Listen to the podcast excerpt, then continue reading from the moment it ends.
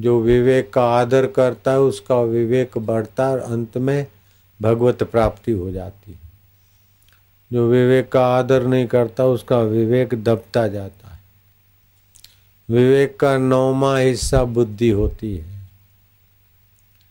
बिनु सत्संग विवेक न हो वही। सत्संग के बिना वो सात्विक दिव्य विवेक नहीं होता। सामान्य विवेक तो पशु पक्षी को जीव जंतु को कीड़े मकोड़े को है। कि गुड़ है तो कीड़ा मकोड़ा खाएगा, नमक है तो भाग जाएगा। ये पेट भरने वाला विवेक तो पशुओं को है। लेकिन मनुष्य को चौरासी लाख योनियों के कर्म बंधन काट के हृदय में हृदयश्वर को अपना मानने का विवेक मनुष्य में है। आप रेलगाड़ी में तो बैठे होंगे। ट्रेन में। जब जाते हैं तो मेरी नौ बजे की ट्रेन है। मेरी आठ बजे की गाड़ी है। मेरी छः बज के दस मिनट की गाड़ी। कहाँ जा रहे मेरी गाड़ी में जा रहा हूँ।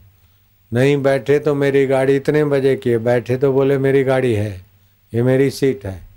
लेकिन जब मुसाफरी पूरी होती फिर वो गाड़ी कहाँ गई? कौन बैठा उधर? कभी याद रखा क्या? यात्रा करते तो मेरी गाड़ी मेरी गाड़ी बोलते। मेरी फलानी गाड़ी है मेरा फलाना प्राइवेट है। मेरी फलानी बस है। मैं फलानी बस में जा रहा हूँ, मेरी फलानी बस है। ये मेरी फलानी सीट है। ये सीट या बस या गाड़ी, ये सब मुसाफरी के लिए मिली है। छोड़ने के लिए मिली है। ऐसे ये शरीर की गाड़ी भी मुसाफरी के लिए मिली है, लाला। ये लालिया ये साथ में नहीं आएगा डब्बा। ये ग्यारह नंबर वाली गाड़ी साथ में भेड़ी नहीं हलेगी। शरीर यहीं पड़ा रहेगा। तो संसारी विचारकों में, निगुरे लोगों के विचारकों, विचारों में और वैदिक संस्कृति के महान आत्माओं के विचार में, ज़मीन आसमान का फ़र्क है। नुगरे लोग जो भी कुछ पढ़ेंगे, जो भी साइंस खोजेंगे, बनाएँगे तो ये शरीर रूपी गाड़ी को सुविधा मिल जाए। सूंघने का परफ्यूम खोजते रहेंगे, चटोरेपन की वैरायटियाँ बनाते रहेंगे ताकड़ धीना धीन के कुछ रोक और पोप खोजते रहेंगे।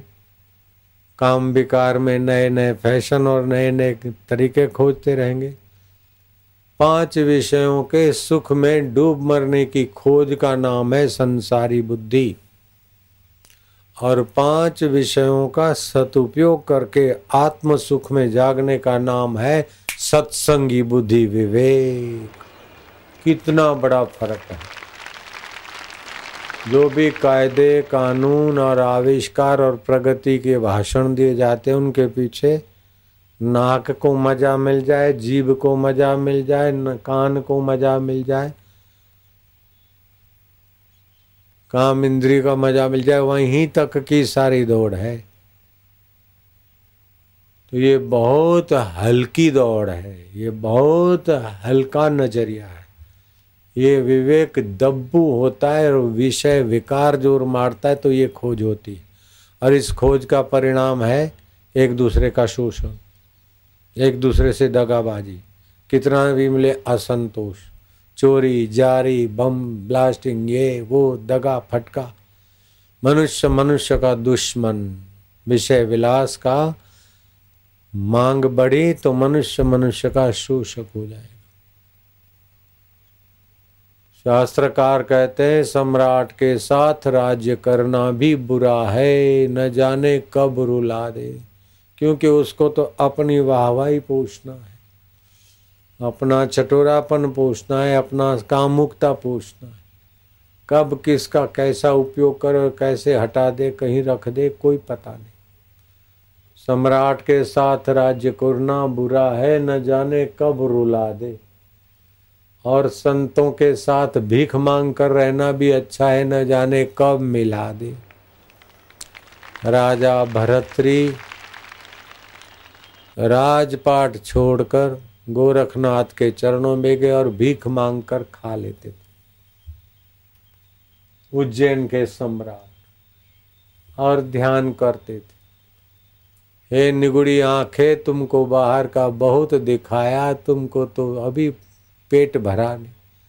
अरे निगुड़ी, तुम तो जल जाओगी और मेरे को भी जलवा लोगी। अरे नाक तेरे को कितनी सुगंधे सुंगाई आखिर तू जल जाएगा, मैं तेरे पीछे क्यों जल मर? हे मेरी जीभ, तेरे चटोरे पने के कारण मैं बीमारी क्यों भरूँगा? मैं तो सात्विक भोजन स्वास्थ्य वाला खा लूँगा जरा सा जो मिला। इस प्रकार इन विकारों को भड़काने वाले राजपाट को त्याग करके राजा भरतरी गोरखनाथ के चरणों में गए। और उत्तम विवेक हुआ और संयमी होकर आत्मा परमात्मा का सुख पा लिया, आत्मा परमात्मा का साक्षात्कार कर लिया। और उसी महापुरुष ने, राजा भरतरी नहीं अब महापुरुष बन गए। पुस्तक लिखी वैराग्य शतक, उसका हिंदी अनुवाद है। भरतरी राजा लिखते हैं, जब स्वच्छ सत्संग कीनो, शुद्ध सत्संग किया। ये भाषणबाजी या ये अच्छा ये बुरा, नेतागिरी नहीं, शुद्ध सत्संग, शुद्ध विवेक जगाने वाला। जब स्वच्छ सत्संग कीनो, तभी कछु कछु चीनो, कुछ कुछ जाना। क्या जाना? भरतरी लिख दे मूड जाने आपको। मैं बेवकूफ़ था, ये अभी पता चला। मैं सोने के बर्तन में खाता हूँ पिंगला जैसी महासुंदरी रानी मेरी चरण चंपी करती है। हा, ऊँचे सिंहासनों पे बैठता हूँ। मेरी जय जयकार होती है। हज़ारों, लाखों रुपए के हीरे जवाहरात से सजी हुई सुंदरियाँ मुझे चंवर डुलाती है। मैं आदेश करता हूँ और पूरा नगर में हुकूमत मेरी चलती है। ये तो अहंकार पोष रहा था, मरने वाले शरीर को ही पोष रहा था। मेरा तो पशु विवेक था।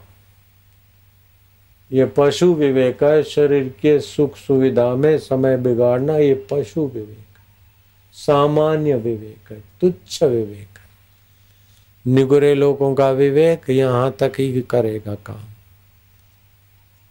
कितने वैज्ञानिक आविष्कार हो और दुनिया को सुखी बनाने के लिए, जितने आविष्कार हुए सुखी बनाने के लिए। सुख का तो जरा चस्का दिखा, दुख ज़्यादा। मोबाइल फ़ोन की जरा सा तो सुविधा लगी, लेकिन बच्चों के दिमाग खराब हो रहे हैं, याद शक्ति नाश हो रही है, आँखें फटी सी हो रही है, वायड़े हो रहे हैं। हमारे आश्रम का बच्चा था, वो मोबाइल फ़ोन का उपयोग करते करते वो बोलता है, मैं बोल देता हूँ बापू के साथ बात लेकिन फिर मेरे को पता नहीं मैं क्या बोला था। ऐसा दिमाग हो गया मोबाइल फ़ोन का उपयोग करते करते। तो ये विषय विकारों के जो भी आविष्कार हैं, पहले थोड़ी सुविधा देते हैं, थोड़ा सा चस्का सुख का देते हैं, बाद में नीचो डालते समझो लवर लवरी या फ्रेंडशिप हुई किसी उल्टा स्त्री से, जरा मज़ा आया, खाया, पिया और काला मुँह किया, उसके बाद क्या? फे होके पड़े रहो। दसों दिन का खाया पिया से जो रस बना, वो रस ढुला उतनी देर जरा मज़ा जैसा लगा, बाद में तो सजा दो, चार छः दिन, दस दिन खाओ, पियो, तभी नाड़ियाँ ठीक होती। तो ये क्या सुख है? सुख के नाम पे मनुष्य के साथ धोखा है जैसे और जीवों के साथ। मोहमयी मदिरा। सच्चा सुख तो आत्मा का है। और आत्मा का सुख सुबह रात को सोते समय दिन में व्यवहार करते समय। हे परमात्मा, हे नाथ, मैं तुम्हारा हूँ। हे गोविंद गोमाना इंद्रिया, गोपाल इंद्रियों को पालने वाला, हरे पाप ताप को हरने वाले। प्रभो, हे पूर्ण समर्थ, में तेरा भगवान का स्मरण करते करते आपका भगवान की कृपा का विकास, कृपा का फ़ायदा मिलेगा, विवेक का विकास होगा। द्रवे जब रघुनाथ, तब देवे साधु संगति। आपका कभी न कभी कोई न कोई ऐसा शुभ कर्म हुआ है, जो अंतर्यामी परमात्मा को पसंद पड़ा है, इसलिए आपको सत्संग मिला है, ताकि विवेक और विकसित हो। बिनु सत्संग विवेक न हो वही राम कृपा बिनु सुलभ न सो रामायण में आता बिना सत्संग के विवेक विकसित नहीं होता। भगवान की कृपा के बिना सत्संग नहीं मिलता। द्रवे जब रघुनाथ, तब देव साधु संगति। भगवान का हृदय, भगवान का चित्त द्रवीभूत होता है। तब हमें साधु संगति देता है। जब पाप ज़ोर मारते हैं तो लोफरों की संगति अच्छी लगती है।